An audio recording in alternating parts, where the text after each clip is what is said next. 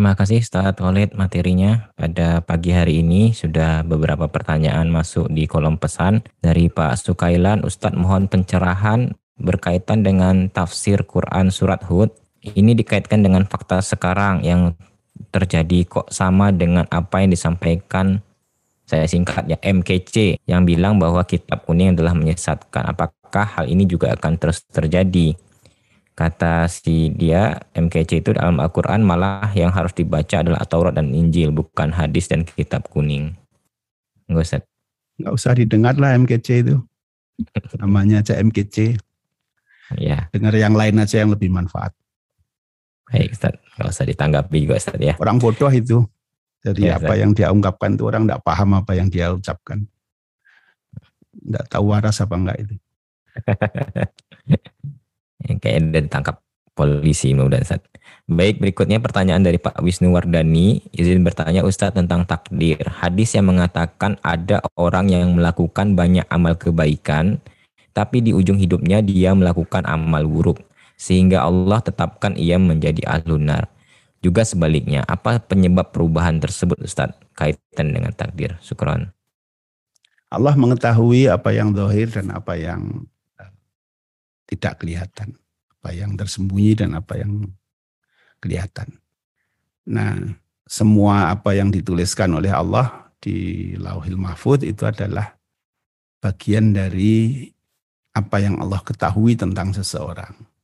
Nah, karena itu ketika seseorang telah beramal dengan amalnya ahli surga itu ya, yang di hadis itu ya, wa inna rasulan ya'malu bi amali ahli jannah hatta bainahu wa bainaha illa dhira.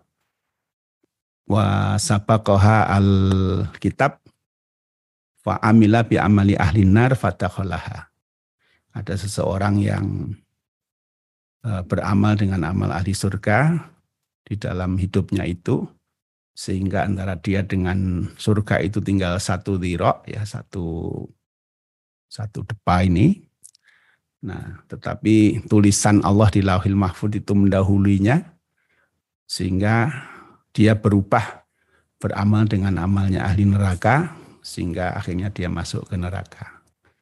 Wa inna rasulan la ya'malu bi amali ahli nar hatta bainahu wa bainaha illa dhira wa sabaqahu al kitab fa amila bi amali ahli ahli jannah fatakhalaha.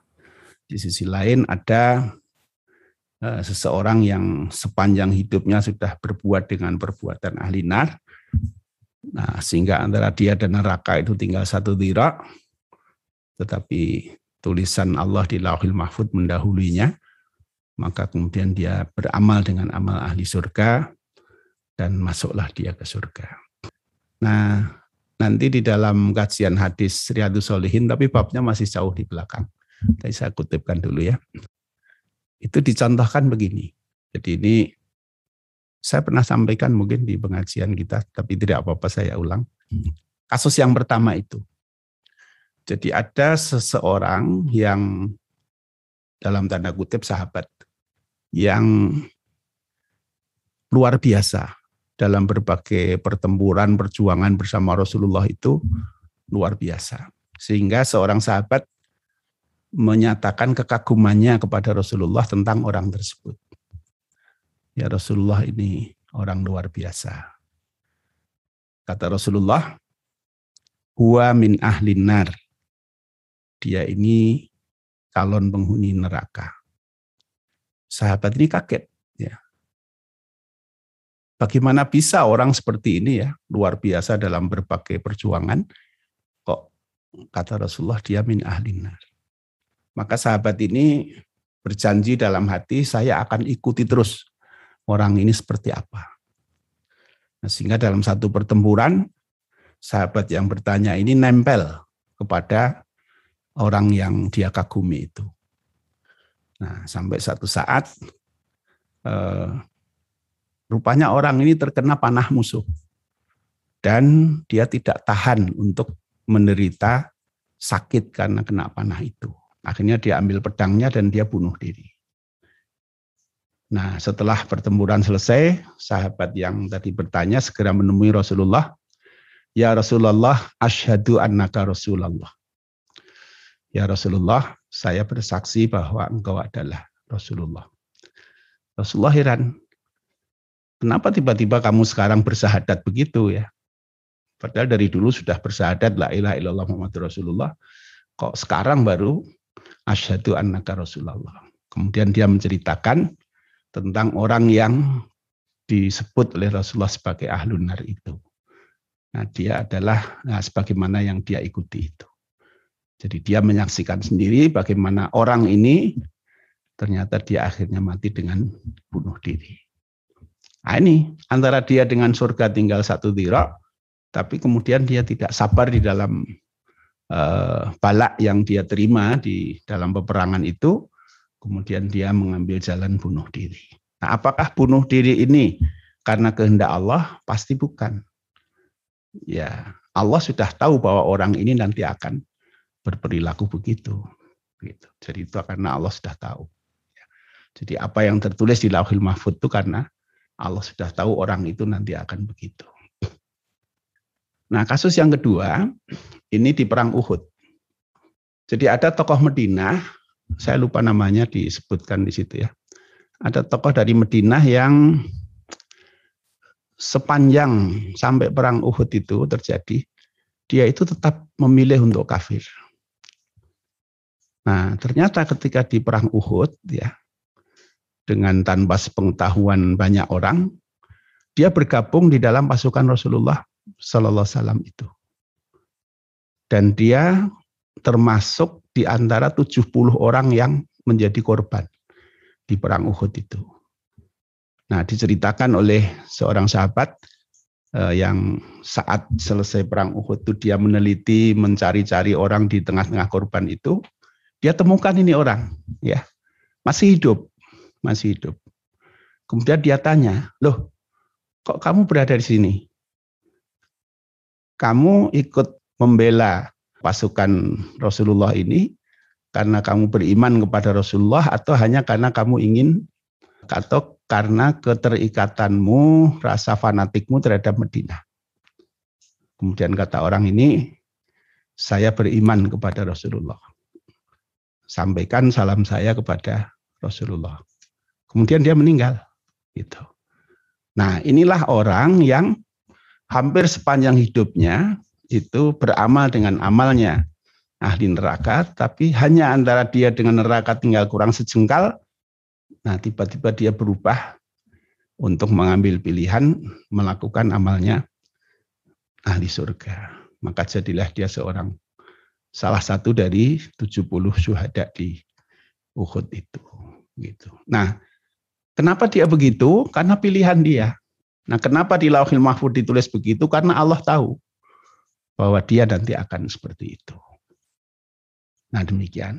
Jadi tidak ada urusannya bahwa tiba-tiba Allah mengimankan orang yang tadinya kafir atau mengkafirkan orang yang tadinya beriman. Nah dari hadis ini juga saya beberapa kali mengutip Ibnu Qayyim itu pernah memberi nasihat ya. Janganlah kamu mengagumi orang yang masih hidup. Karena orang yang masih hidup itu bisa berubah. Kalau kamu dapati dia orang baik, doakanlah agar mereka istiqomah. Kalau kamu dapati dia orang yang buruk, doakanlah agar dia mendapatkan kebaikan. Nah ini menarik ya, jadi kita perlu untuk belajar dari orang-orang yang sudah mati. Karena orang yang sudah mati itu sudah tidak berubah lagi. Kalau dia baik, insya Allah dia baik. Kalau dia buruk, ya memang dia buruk. Nah ini juga yang mestinya kita hati-hati jangan suka.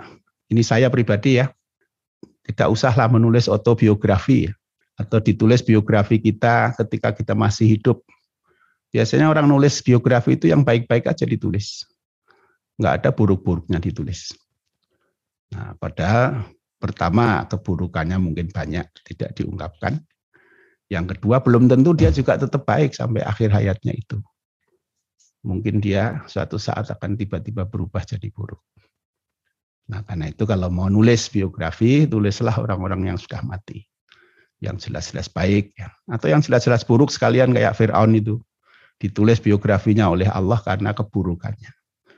Nah, supaya orang mengambil pelajaran dari keburukannya itu. Wallahualam. Satu lagi mungkin Ustaz ya, pertanyaan yang berikutnya sehubungan dengan pernyataan bahwa seseorang itu menanggung dosa dari perbuatan mereka sendiri dan tidak ada orang yang menanggung dosa orang lain. Bagaimana hubungannya dengan pernyataan bahwa seseorang laki-laki itu mempertanggungjawabkan perbuatan empat orang wanita, yakni ibunya, saudara perempuannya, istrinya, dan anak perempuannya. Mohon penjelasannya Ustaz. Kalau ibunya enggak ya. Jadi sebenarnya itu persoalan tanggung jawab. Jadi tanggung jawab seorang suami terhadap istri dan anak-anaknya. Ya, jadi itu dia bertanggung jawab penuh terhadap mereka. Karena itu dia ber kalau sampai istrinya, anak-anaknya itu melakukan hal-hal yang buruk, ya dia itu lalai terhadap tanggung jawabnya. Nah, itulah dosa dia. Jadi dosa dia itu. Nah, yang kedua juga sebenarnya ada hadis-hadis yang mengungkapkan bahwa bukan semata-mata ya apa yang dia kerjakan sendiri, nah tetapi juga bisa saja seseorang itu memperoleh kebaikan dari kebaikan yang dikerjakan orang lain, sebagaimana juga dia bisa memperoleh keburukan dari keburukan yang dilakukan orang lain. Jadi misalnya Rasulullah mengatakan man sanna fil islami sunnatan hasanatan falahu ajruhu wa ajru man amila biha.